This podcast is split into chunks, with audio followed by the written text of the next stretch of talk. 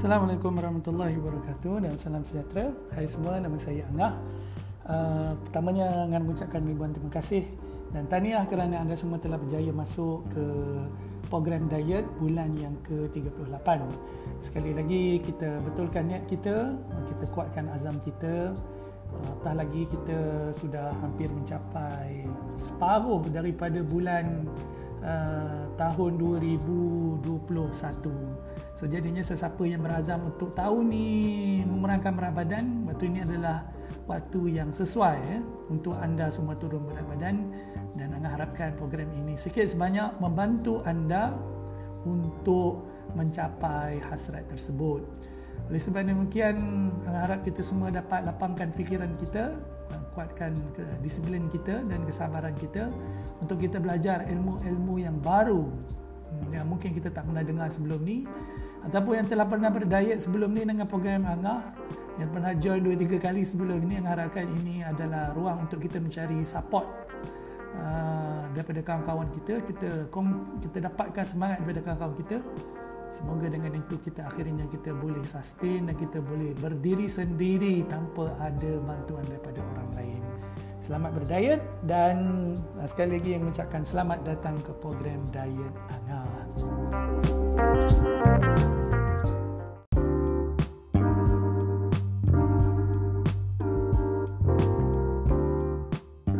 Okey, jadi kita akan teruskan dengan soalan pertama. Uh, sebelum tu, saya mengucapkan terima kasih ya, kepada semua yang telah uh, bertanya soalan dan bagi Angah uh, kunci kepada kita nak berjaya dalam program ini adalah kita selalu bertanya soalan dan mengambil uh, ruang untuk kita berbincang sesama kita. Insyaallah Angah akan cuba jawab soalan-soalan yang ada. Dan tentunya setiap orang dia ada masalah masing-masing dia ada cerita masing-masing. Jadi mungkin dia tak sama dengan orang lain. Jadi eloklah kita bertanya soalan jangan segan-segan dan jangan malu-malu. Soalan pertamanya adalah betul ke pengambilan green tea dapat mengurangkan berat badan? Uh, jawapannya adalah kita kena faham kenapa kita nak macam mana ben, uh, berat badan ni boleh berkurang. Dia ada satu istilah namanya kalori defisit. Kita kurang kalori. Maksudnya kita mengambil kalori ini kurang daripada kuota yang sepatutnya kita ambil seharian. Okey, jadi kalau kita tengok green tea ni sebenarnya uh, dia secara indirect secara direct dia tidaklah berjaya untuk mengurangkan berat badan. Cumanya indirectly kalau kita boleh tengok uh, dia bolehlah untuk uh, menyebabkan kita rasa full eh. Uh, dan kalau boleh uh, green tea ni dia tak perlulah kita ambil dengan gula dan uh, bila mana kita rasa sentiasa full dengan air maka kita automatik kita tak akan teringat dah lah untuk makan. Dan dia tak akan trigger kita punya dia tak akan uh, trigger kita punya uh, rasa lapar tersebut. So harap uh, menjawab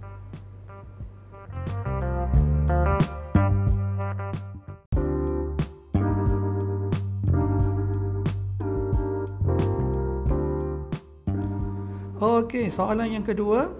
Uh, soalannya berbunyi minuman detox bagus tak ketika sedang diet? Uh, pertama sekali detox ini mungkin oh dekat masyarakat kita ni mungkin disalah tafsir. Sebenarnya detox ni kita telah badan sendiri kita memang telah buat detox sebenarnya secara automatik lah. So uh, sepatutnya kalau tak ada penyakit apa-apa terutamanya penyakit hati uh, okey. Uh, jadi uh, kita sebenarnya tak perlukan proses uh, detox secara luaran. Uh, bagi Angah uh, kalau kita betul-betul uh, berdiet maka itulah sebenarnya detox. Okey tak perlu kita minum uh, minuman ataupun makanan yang diklaim sebagai detox. Hakikatnya uh, dia sebenarnya kadang-kadang justru lebih berbahaya dan tidak membantu pun. Antaranya mungkin minuman detox tu dia lebih gula ataupun lebih garam ataupun dia campur makanan uh, aditif maksudnya bahan-bahan kimia yang mungkin boleh menyebabkan kita uh, diarrhea uh, maksud ciri birit dan apa-apa lagi lah uh, bahan-bahan yang berbahaya. Uh, benda yang paling penting sekali ya uh, bila mana kita nak faham konsep detox ni adalah detox yang terbesar adalah berdaya okey so harap menjawab soalan anda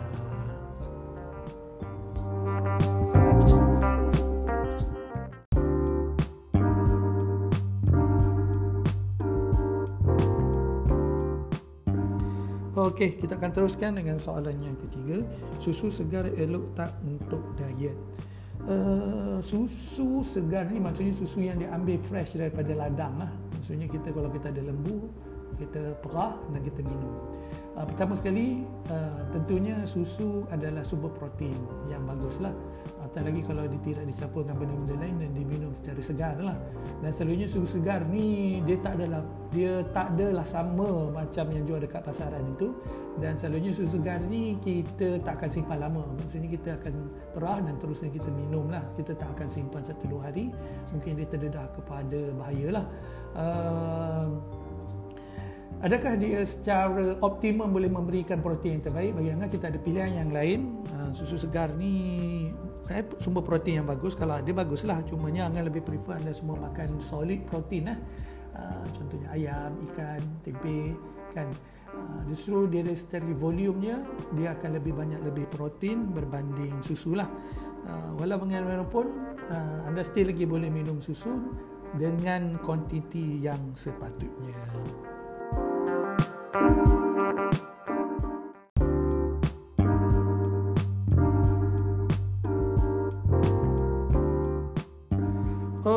soalan yang keempat, soalan yang berbunyi ada tak buah-buahan sayur-sayur yang tak boleh makan waktu diet? Uh, buah-buahan kita boleh prefer makanan-makanan uh, buah-buahan yang kurang uh, GI, yang low GI. Kalau moderate ataupun high GI ni uh, kalau boleh kita cuba elakkan. Uh, sayur-sayuran uh, so far uh, tak ada masalah. Cumanya kita kena bezakan cuba uh, dari segi ada sayur-sayuran yang ada sedikit fiber ada banyak daripada fiber banyak daripada karbo. Uh, yang lain uh, rasanya tak ada concern uh, berkenaan tentang ada buah-buahan sama ada ada buah-buahan ataupun sayur-sayuran yang terlarang. Cumanya boleh refer teori yang kedua yang telah letak dalam grup itu untuk uh, jadi rujukan anda.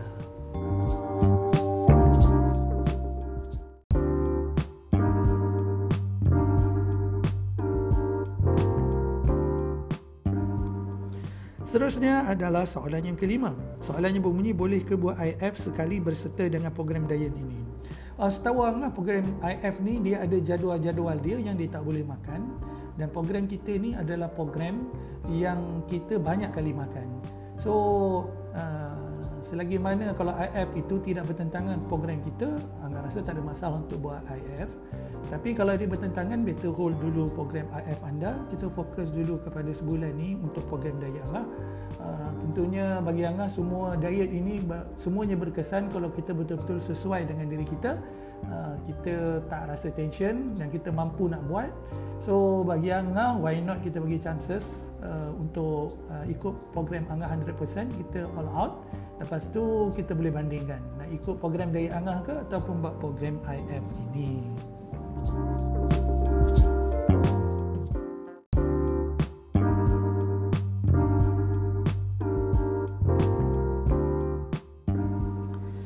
Soalan yang keenam, betul ke amalan bertungku dapat membantu membakar lapisan lemak di bahagian badan? Uh, sebenarnya kalau kita nak bakar lemak kita kena hanya diet dan exercise. Dengan kata lain equal to kena kalori defisit. So amalan-amalan yang lain macam sauna macam yalah macam tungku ni macam tungku macam hmm, apa uh, yang perlu ada sapu-sapu atau tak lagi bengkong atau ada sabun-sabun ke itu tak dapat bakar lemak cumanya mungkin secara indirect boleh uh, membakar kalori tapi sangat sangat sedikit sebab uh, kadang-kadang kita kena tahu yang berpeluh dan sebagainya itu adalah yang keluar adalah uh, kandungan air dalam badan anda. Uh, tetapi belum tentu dia adalah kandungan lemak. Kandungan lemak hanya kebanyakannya dia akan boleh keluar hanya melalui diet dan juga exercise yang yang yang sesuai lah dan tidak berlebihan.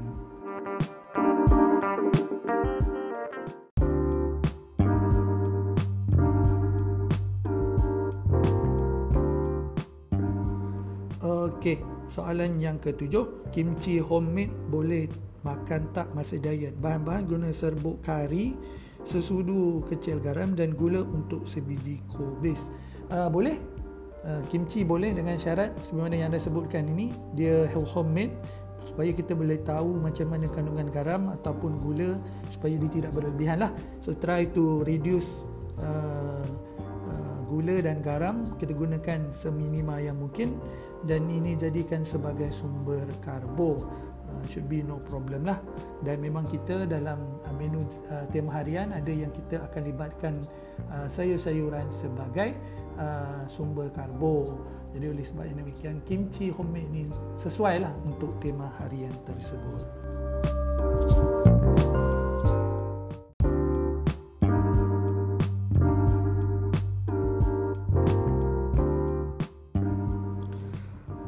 soalan seterusnya soalan yang ke-8. Betulkah minum air sejuk selalu buat perut buncit? Ha ni tak boleh tak salah ni sebenarnya. Minum air sejuk sesuai aje sama ada minum air sejuk panas, eh, air minum sejuk ataupun minum air panas, dua-dua sangat okey. Lebih baik daripada lebih baik tentunya berbanding uh, air air uh, air air gas ataupun air gula ataupun air mungkin isotonik semua tu uh, bahkan mempunyai uh, gula yang sangat berbahaya. Why not anda fokus untuk selalu minum air sejuk ataupun air panas. So it's okay. Tak ada kaitan dengan gemuk. Perut buncit itu sebab anda makan berlebihan. Simple thing.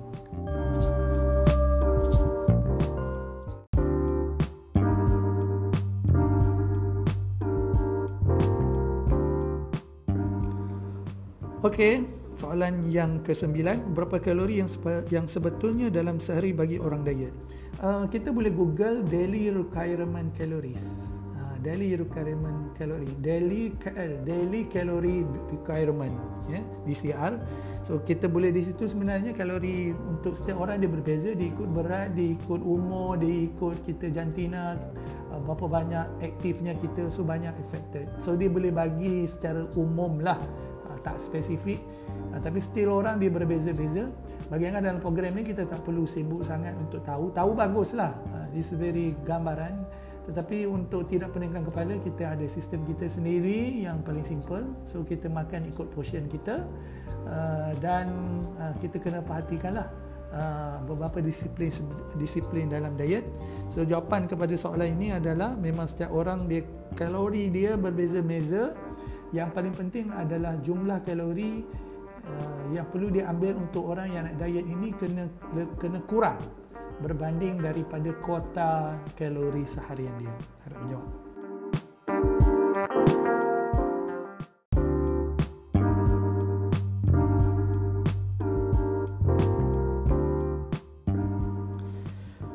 Okey, soalan yang ke-9, soalan yang berbunyi ber, eh soalan yang ke-10 dah, dah soalan yang terakhir dah. Adakah oat kosong sesuai untuk diet? Oat kosong sangat sesuai dengan diet, tetapi pengalaman kita sebelum ini sepanjang angah dah hampir 3 tahun dah handle program diet setiap bulan eh. Yang cabarnya adalah walaupun oat kosong ni sangat bagus tetapi kadang-kadang dia punya nak jadikan dia makanan lengkap yang boleh mencapai 4 star dan 5 star rating ni sangat mencabar lah. Uh, sebab kadang-kadang kita sukar kan untuk nak tambah good fat kita nak tambah sayur kita nak tambah protein. Uh, sebab itulah kadang-kadang Angah nak recommend lah.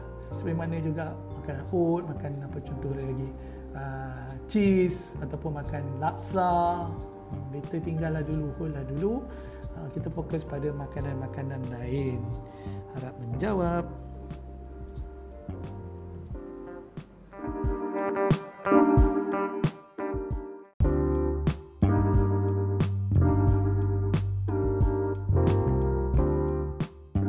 Okey, setakat itu saja. Uh, sesi Q&A. Angah ucapkan terima kasih kepada semua yang bertanya soalan dan harapkan banyak lagi soalan-soalan jika uh, yang boleh anda tanyakan setiap orang ada masalah yang lain-lain, keadaan yang lain-lain, cabaran yang lain-lain. Tapi untuk sebelah ini insya-Allah Anga akan cuba untuk menjawab ke semua persoalan anda. Kalau anda tak tahu, Anga akan cuba tanya pada orang yang lebih mahir, yang lebih pakar. Kalau anda tahu, Anga akan cuba share lah uh, bersama-sama dengan anda. InsyaAllah pengalaman anda uh, Anga dalam handle uh, program selama 3 tahun ini setiap bulan eh Alhamdulillah moga Allah, Allah bagi kekuatan kepada anda untuk teruskan program ini untuk bantu anda keluar daripada permasalahan obesity anda, overweight anda dan harapkan anda dapat apa menjalani kehidupan uh, yang memiliki kesihatan yang bagus insyaallah benda-benda ini dia tak adalah uh, sesukar mana. Anda harap dia cuma perlukan disiplin dia perlukan ilmu. Dan tanpa ada kedua ini mana mungkin kita boleh mencapai hasrat tersebut. Um, wish you luck all of you. And I hope that this is something new for all of us. Dan jadikan dia sebagai satu jenis yang baru dalam kehidupan tahniah and welcome to the group diet yang apa tadi? 38 all the best. Selamat berdiet semua. Thank you